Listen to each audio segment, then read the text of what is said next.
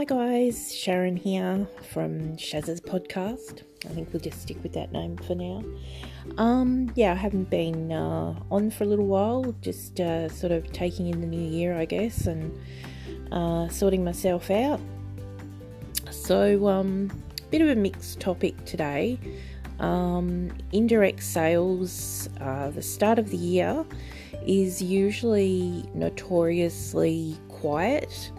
Um, you can get people that are all fired up with, you know, their company might have a special join up special, or they might have New Year's uh, New Year's specials, or you know something to kick the year off with. But a lot of people have downtime; they are away with their families, or they're just taking time away from social media. Um, which is all well and good. Everybody needs a break, um, but it's important not to drop the ball. Um, you can find that throughout the year, you will chug along at a fairly steady pace.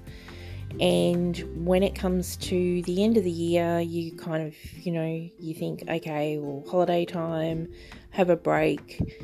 Then the new year starts, and there's that sort of gap in time where you kind of, if you're not careful, you can get yourself into a bit of a lull. Um, you can have trouble getting going again.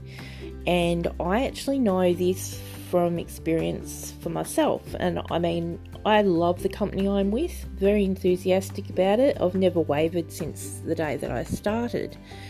But I have to admit, last year I seemed to slow right down, figuring that everybody else had just got, you know, other things going on, that they were all too busy.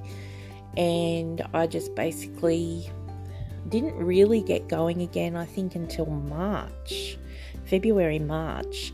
So, this particular year, I decided that no, I wasn't going to repeat that because I wasted too much time.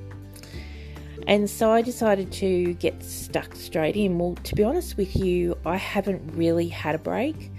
Um, I really worked right up until um, the end of the year, and then, with the exception of, of, a couple of days, perhaps at the very start of the year, um, even then, I have been fairly constant in working toward my goals.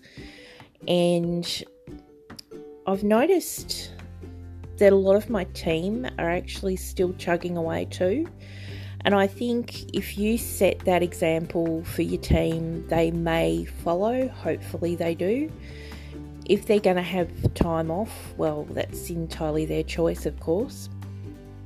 But it's important to get back on the horse, so to speak, because you don't want to unravel, undo everything that you have built up through the year. Um, so, for instance, if you have a Facebook page, um, if you have a following on there, or if you have an Instagram following, you need to be consistent with your posts because you don't want to disappear from people's memories and from their newsfeed, more importantly. You've got to keep the content up, you've got to keep the content there um, and basically stay in people's face faces without actually being annoying. There's a difference between spam posting and actually posting stuff that is relevant and helpful to people. And so you need to know the difference between the two. So, you know, that's something that I really wanted to touch on that you need to jump back into it as soon as you possibly can. And if you're a team leader, then you need to set the example for your team. Um, as I've spoken about previously, you can't expect your team to be doing something that they don't see you doing. Um, so it is really important to set the right example. Um, so, having said all that, um, without going into you know like a promo for my the company that I'm with, um, we had a really fantastic joining offer um, to kick things off for the start of the year. And we have the freedom to be able to create our own graphics. Um, so I had something like leap into the new year with, you know, with Flavorista. So, you know, leap into the new year with Flavorista.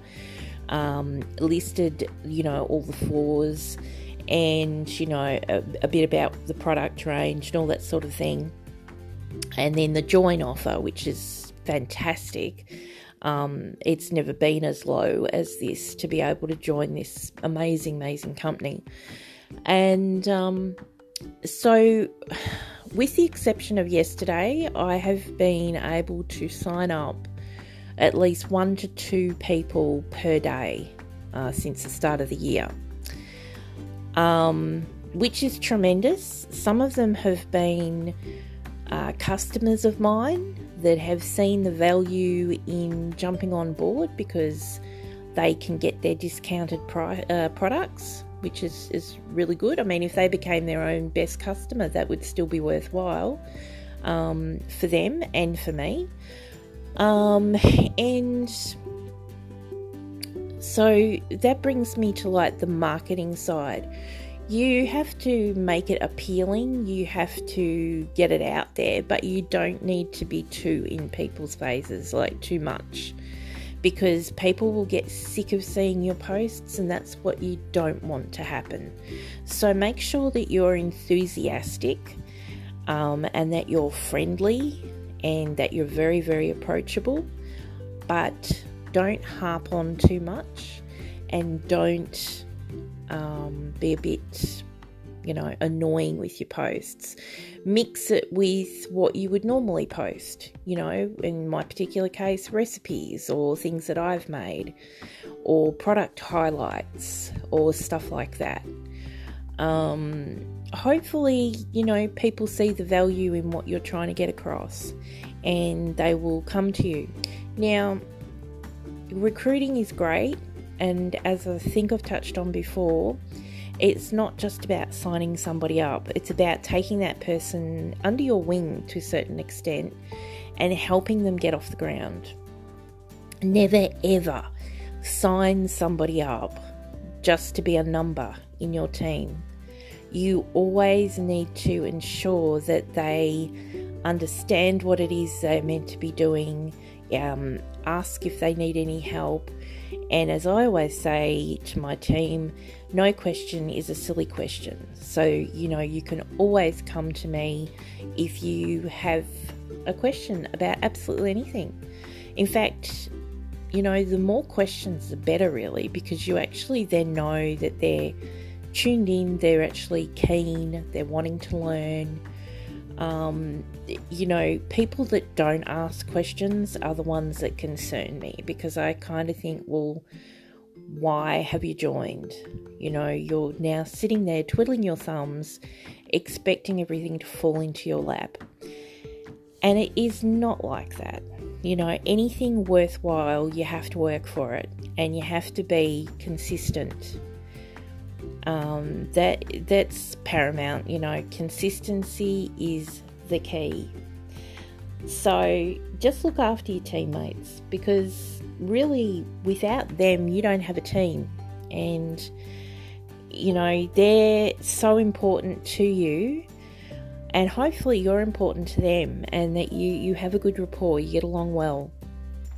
Um, so you know, always keep that line of communication open. Um, of course, be excited about your specials and your sales, promote those, do what you can. Always try to think outside the box and try and help people uh, with the stigma that this um, industry has in being that people always come back to, oh, you know, it's pyramid. Well, no, it's not. Uh, in the sense that we have a really rock solid product line, we have really good products. Um, we don't have to recruit. Like, if I didn't want to recruit, I didn't have to. You don't have to grow a team to be successful in this company. Um, I like to grow a team because I'm a Leo. I like to be leader. um, but more than that, I like helping people, and I really like sharing the products and sharing the opportunity with people, which is why recruitment obviously is a good fit for me. You might join a direct sales company and not want to recruit. You might be only interested in the product and, you know, selling it to people, but not necessarily, uh, you know, signing them up. So, what if somebody comes to you and says, oh, I want to do what you're doing, how do I join? And you're like, oh, geez, that's going to give me a whole new set of responsibilities, and I don't know if I want them. Well, then it's really, really important to speak to your upline and to find out as a sponsor what your responsibilities are if you are not wanting to lead a team. And chances are it's probably a lot easier than you're actually thinking, and you're probably not giving yourself enough credit.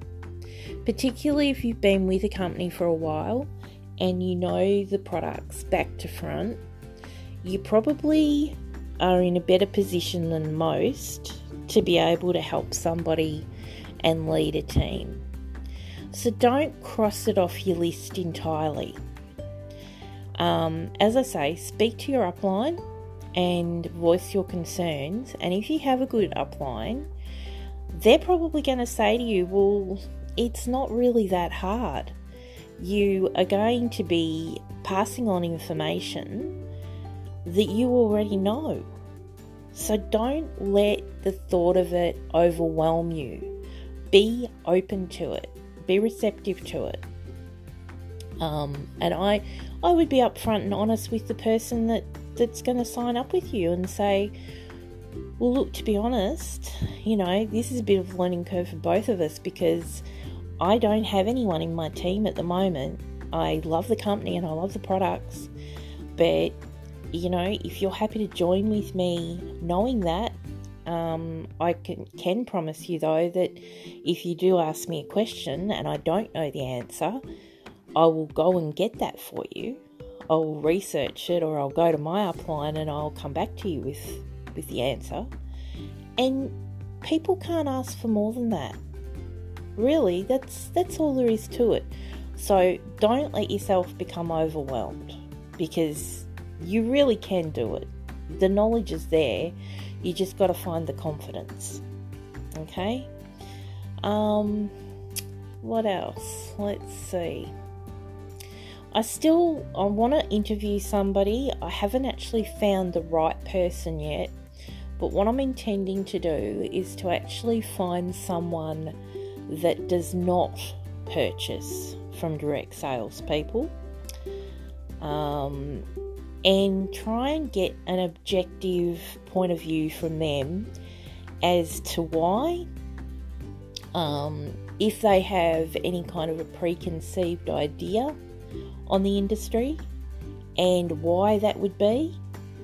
And I guess to also find out if there is anything that would change their mind, that, you know, would there be any particular circumstance where they actually may consider, you know, letting down their guard momentarily and giving it a try.